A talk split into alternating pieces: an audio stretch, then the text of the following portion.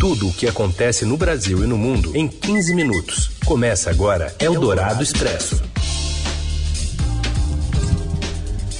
Olá, sejam muito bem-vindos. É o Dourado Expresso, começando nesta sexta-feira, que a gente reúne as notícias importantes no meio do seu dia e muitas vezes na hora do seu almoço. Eu sou a Carolina Ercolim, comigo Raíssen Abac. Tudo bem, Raíssen?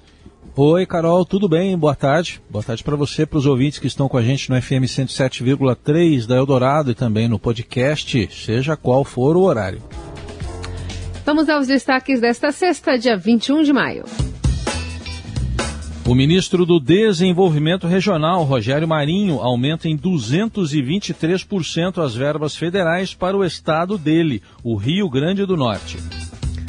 Após dois dias de depoimento, a CPI da Covid não consegue avanços para responsabilizar o ex-ministro da Saúde, Eduardo Pazuello, pela falta de vacinas. E ainda, o Brasil em alerta para a variante indiana do coronavírus e o encontro entre dois adversários agora mais próximos, os ex-presidentes Lula e Fernando Henrique Cardoso. É o Dourado Expresso. Tudo o que acontece no Brasil e no mundo em 15 minutos. O ministro Rogério Marinho aumentou a verba para o seu estado em mais de 200% só no ano passado. E quem tem detalhes de Brasília é o Felipe Frazão. Olá, Carol. Olá, Heisen. Boa tarde a vocês e aos ouvintes. O Ministério do Desenvolvimento Regional priorizou no ano passado o repasse de recursos públicos ao Rio Grande do Norte. O Rio Grande do Norte é o estado do ministro Rogério Marinho. Logo no primeiro ano em que ele assumiu o cargo, o ministério assinou contratos para enviar um total de 1,2 bilhão de reais ao estado e que passou a ser o primeiro destinatário de recursos no ranking da pasta. Esse dinheiro vai ser aplicado em obras como a construção de adutoras e de parques eólicos, mas também na compra de tratores agrícolas, na construção de cisternas, asfaltamento de ruas e estradas, uma série de intervenções de muito apelo eleitoral. Esse dinheiro ainda não começou a ser completamente enviado ao Estado, mas a maior parte dele já foi empenhado, que é aquela fase em que o governo assume o compromisso de fazer as contratações. Só para a gente ter uma ideia, o Rio Grande do Norte sozinho supera a soma do que o Ministério do Desenvolvimento Regional enviou para os vizinhos Ceará e Paraíba. Só para a gente ter uma outra referência, o estado do Sergipe, que também fica no Nordeste e tem várias carências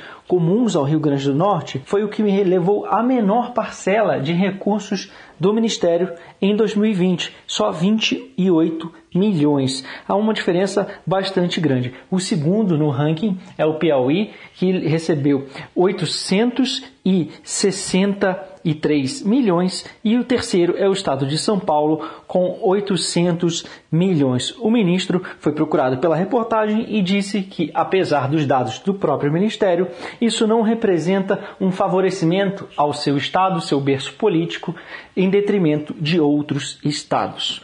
Eldorado Expresso. Depois de dois dias de depoimento, um tema essencial da CPI da Covid não avança com a oitiva de Eduardo Pazuello. Vamos a mais detalhes com a repórter de saúde do Estadão, Fabiana Cambricoli.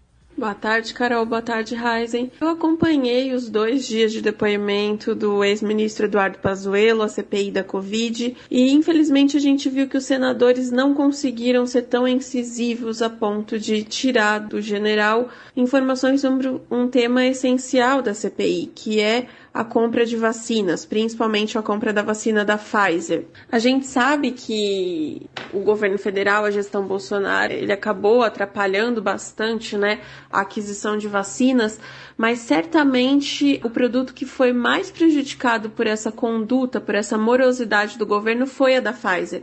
A gente tem que lembrar que a vacina da Pfizer foi a primeira a divulgar resultados do estudo clínico, um resultado excelente, uma eficácia de 90 95%. Esse estudo foi divulgado em novembro do ano passado e na primeira quinzena de dezembro, Estados Unidos e Reino Unido, por exemplo, já estavam vacinando. E a gente aqui no Brasil só conseguiu ter a primeira dose de Pfizer aplicada no braço de um brasileiro agora no início de maio. Os senadores, durante o depoimento, acabaram focando muito naquele ponto de que se o Ministério da Saúde respondeu ou não respondeu a oferta da Pfizer, e aí ficou uma guerra de versões. O Pazuello falando que tinha sim respondido, mas estava em negociação, que tinha várias cláusulas que estavam gerando discordância os senadores questionando, mas acho que os parlamentares eles não souberam ir além e discutir por que que independentemente se ficou ou não dois meses, por que que a vacina chegou só em abril, maio aqui no Brasil, né?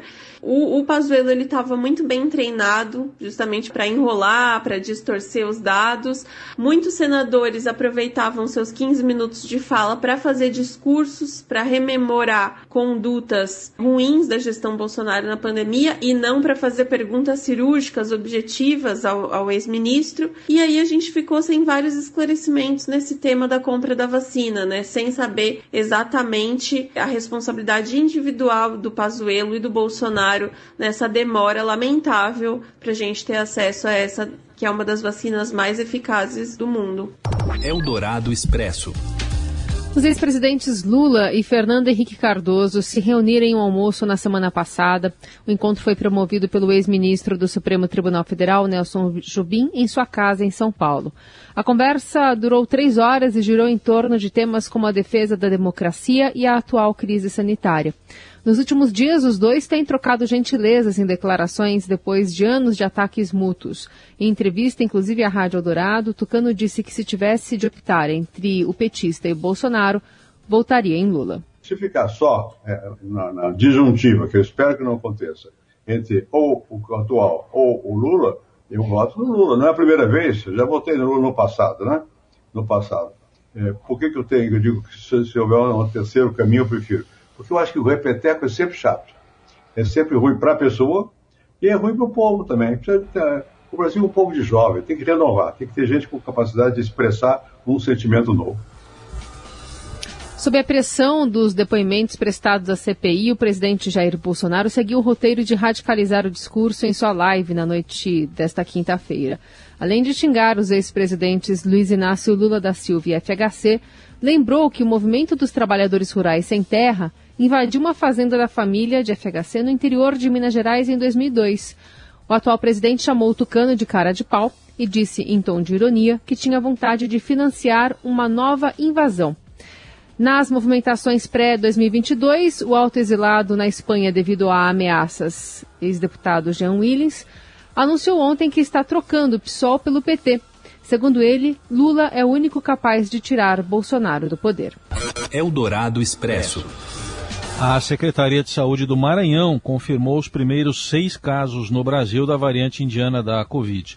Todos os infectados são tripulantes do navio de bandeira de Hong Kong, fretado pela Vale para transportar minério de ferro do porto de São Luís. Cerca de 100 pessoas tiveram contato com os tripulantes infectados. Elas serão testadas e monitoradas. E o embaixador da China no Brasil confirmou em reunião virtual com governadores que lotes de IFO, insumo farmacêutico ativo, estão chegando, tanto para a Coronavac quanto para a vacina da AstraZeneca. Eles serão despachados para o Brasil nos próximos dias, o que permitirá a retomada da produção dos dois imunizantes. Eldorado Expresso. O cessar-fogo entre Israel e grupos eh, palestinos entrou efetivamente em vigor nesta madrugada, após 11 dias de conflitos diretos e mais de 250 mortos no combate mais intenso desde 2014. O dia mais, o dia, o dia foi de celebração de prédios o dia foi de celebração dos palestinos, perdão, que moram em Gaza, cidade mais afetada, com dezenas de prédios destruídos, mais de 2 mil feridos e 243 mortos, incluindo 66 crianças e 39 mulheres. Do lado israelense, são ao menos 12 mortes. O resultado da trégua, que foi intermediada pelo Egito, também trouxe um impasse com o governo israelense e o grupo palestino Hamas reivindicando a vitória. Você ouve Eldorado Expresso. Seguimos com as principais notícias desta sexta-feira. Uma pesquisa revelou a combinação ideal de exercícios para mais saúde e longevidade. Não sei porque caiu para mim isso, mas eu chamo o Jefferson Perleberg. Boa tarde, Heisen e Carol. Pesquisa revela a combinação ideal de exercícios para mais saúde e longevidade.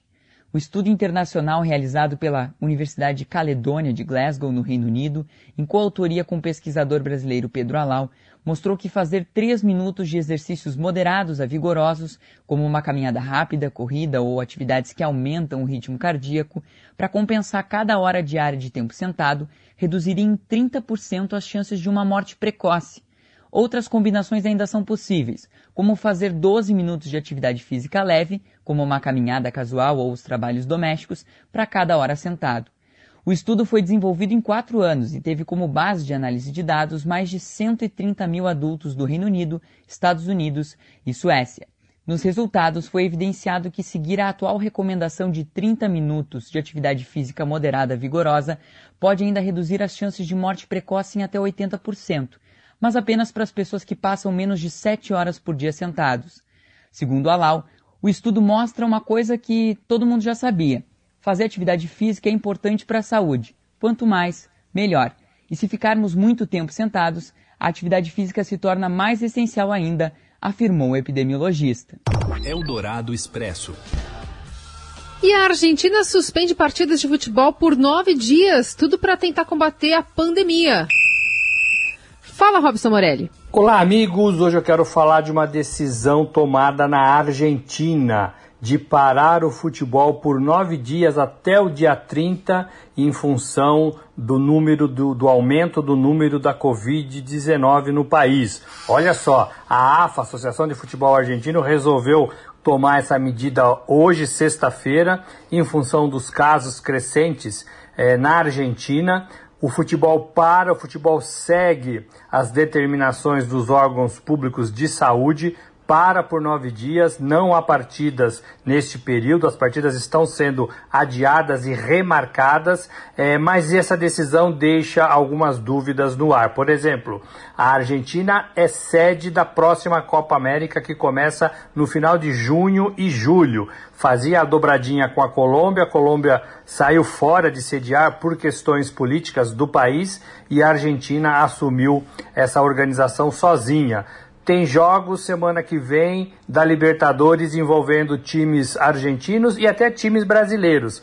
A AFA não se manifestou em relação a isso ainda, mas como não tem futebol na Argentina, a gente imagina que esses jogos ou acontecerão em outros países, em outros lugares, ou eles serão remarcados depois desse período. É isso, gente. Falei, um abraço a todos, valeu. Eldorado Expresso.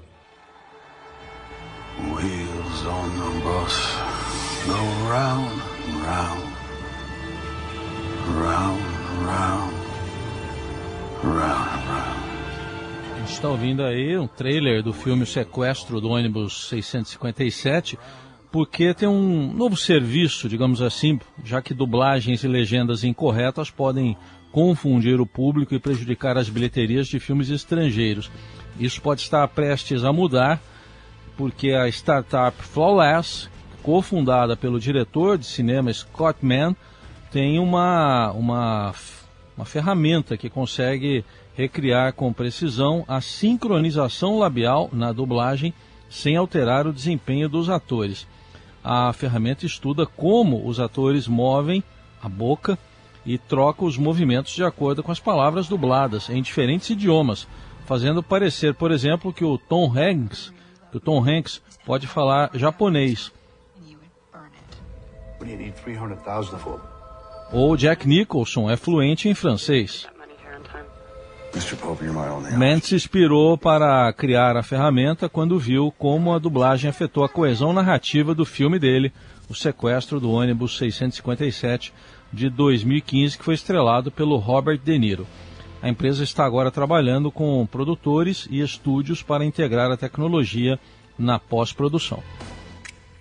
The test is ready. Rachel wrote Ross a letter and demanded he read it before they got back together. How many pages was that letter? 18 pages! 18 pages. Front and back! Front and back is correct. Wait, wait, do it one more time!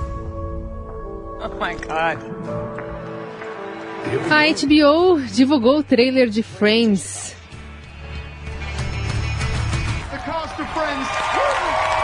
Friends, a reunião, né, que vai marcar o reencontro do elenco de uma das mais populares séries da história da TV. Friends ficou no ar por 10 anos e o último episódio da série foi ao ar em 2004, mas o sucesso continuou no streaming, né? Ganhou novas, novos adeptos eh, no streaming. O esperado episódio vai reunir os seis integrantes da série, Jennifer Aniston, Lisa Kudrow, Courtney Cox, David Schimmer Matt LeBlanc e Matthew Perry, além de cerca de 15 convidados famosos, como Justin Bieber, Lady Gaga e Malala Yousafzai. O especial será exibido no dia 27 na HBO Max, no Brasil a plataforma só estreia em junho, ou seja, né? E o trailer do novo episódio de Friends mostra aí os amigos no apartamento de Mônica jogando um jogo em que retomam passagens da sua vida e também cenas dos bastidores com os atores se emocionando e se divertindo ao mesmo tempo. Yeah. This is from the one where everyone finds out. Oh! Oh! My eyes! I know. Bom, pra gente já ficar esse gostinho aí só pra depois de junho, né? Enquanto essa estreia acontece nos Estados Unidos e em todo o planeta, dia 27. E assim a gente se despede de você, desejando um ótimo fim de semana. Segunda-feira estamos de volta, já com Raíssen Abac e sua idade nova. Muito bem. Estamos emplacando aqui 5.7, graças a muitas lembranças dos Friends. Bom fim de semana. Foi bem nessa, hein? So hard. I know you know how big the show is. What you have Até given segunda. Bom fim de semana a todos.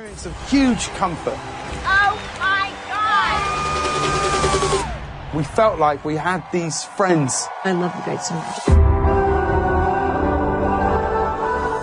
Você ouviu Eldorado Expresso tudo o que acontece no Brasil e no mundo em 15 minutos.